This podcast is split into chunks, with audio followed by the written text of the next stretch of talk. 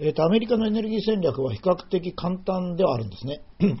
あの1970年ぐらいに石油ショックが起こりますと、まあ、それまで その自国の石油ですね、テキサス州とか、まあ、そういうところから出てくる石油を掘ってたんですが、えー、自由世界の中では、それではです、ね、アメリカがもうほとんど主力を占めてました、石油生産のですね。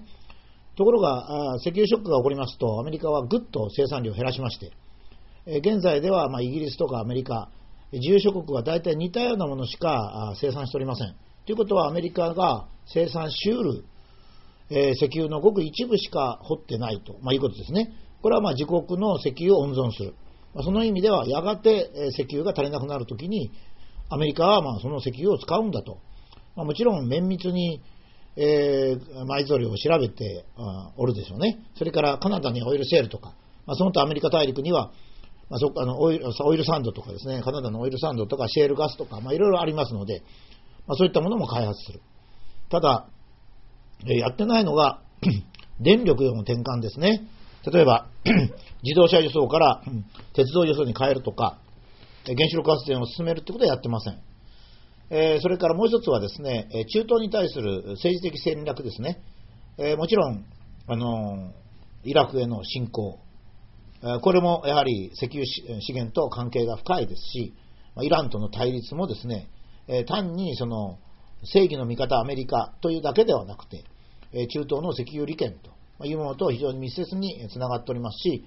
サウジアラビアとアメリカというのはですね、ある意味では非常に親しい中で、え、もちろんユダヤ資本のイスラエルもありますし、ま、そういったものを総合的にですね、アメリカとしてはまあ舵を切っているわけであります。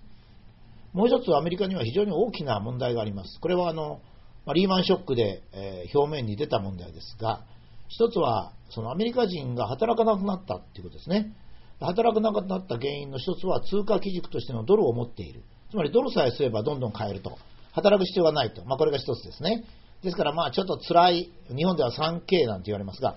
え辛い製造業なんかやめてですね、まあ、弁護士やったり、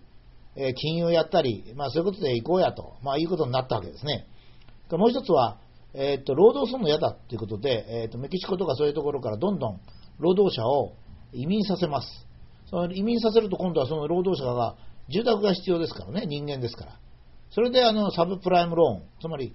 え担保力の低い住宅ローンを出した。まあ、これを証券化して分からなくした。それでリーマンショックが起こったと。でこのリーマンショックをもとに今度はヨーロッパの方に飛び火して、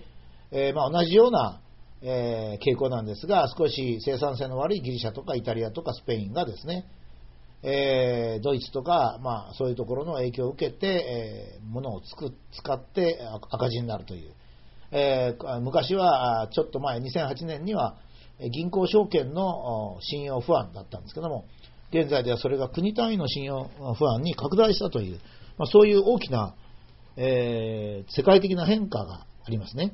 その中で、実はエネルギー、アメリカのエネルギー戦略戦略というのはどうしようとしているのかということですね。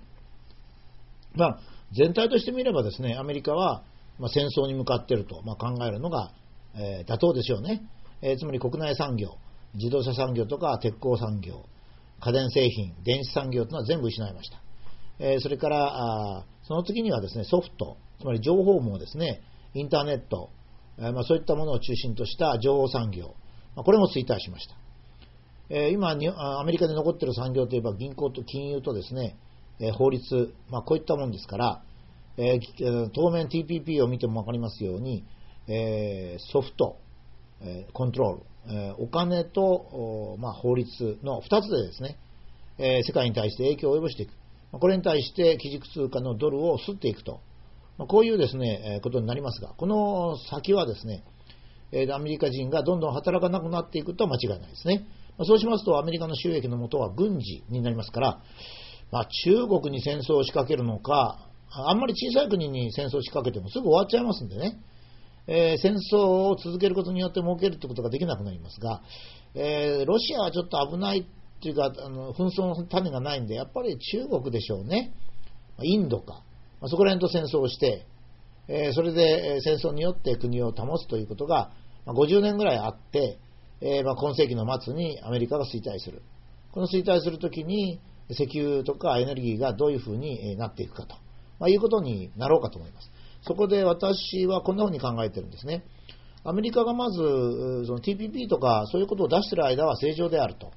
つまり、まあ、ドルはすりますけど、一応その正常なビジネスで対抗しようとしていると。まあ、こういうことですね。ですから、この間はアメリカの戦略は全体としてまともであろうというふうにま見てるわけです。えそうしますと、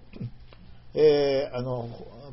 石油を掘らない、自国の石油を掘らないというところから見て、やがては石油がなくなっていくなと、こういうふうに思っているということが一つですね。しかし、当面は、え中東なんかとの話、アメリカの話から言って、えーと、石油、石炭、天然ガス、オイルサンド、オイルシェールガス、まあ、そういうものも入れてですね、あとベネズエラとの関係ですが、ベネズエラもですね、今はあの反アメリカの政権ですが、まあこれはあのどのくらいになるか分かりません。あるいはアメリカがベネズエラの方に進出してですね、そこを占領して石油を取ってしまうということも考えてはいると思います。えー、つまりあの、メキシコ湾沿岸のですね、えー、覇権をアメリカが取ると。これも一応考えていて、そのためには、えー、そのためにですね、アメリカの自動車産業というかですね、輸送はやっぱりガソリンでいいと。ガソリンとか軽油ですね。えそういうものでいいというふうに見ております。したがって、鉄道輸送はしないという建前ですね。えこれを基軸としてやっていくんじゃないかというふうに思います。アメリカはやっぱり基礎的な産業に力を入れますから、農業と、これは農業を守るために地球温暖化と生物多様性条約を出しました。えー、とこれはもう必要なくなったんで引きましたけどね。え今度今 TPP を出してます。えそれからさらに今後はですね、えーと、そういったエネルギー獲得の、まあ、いろいろな戦略を組んでいく。えその後ろにやっぱ軍隊というのを持って、基軸通貨と軍隊の組み合わせをですね、まあ、長い間持っていくだろうと。こういうのが私のですね、アメリカのエネルギー戦略の見方であります。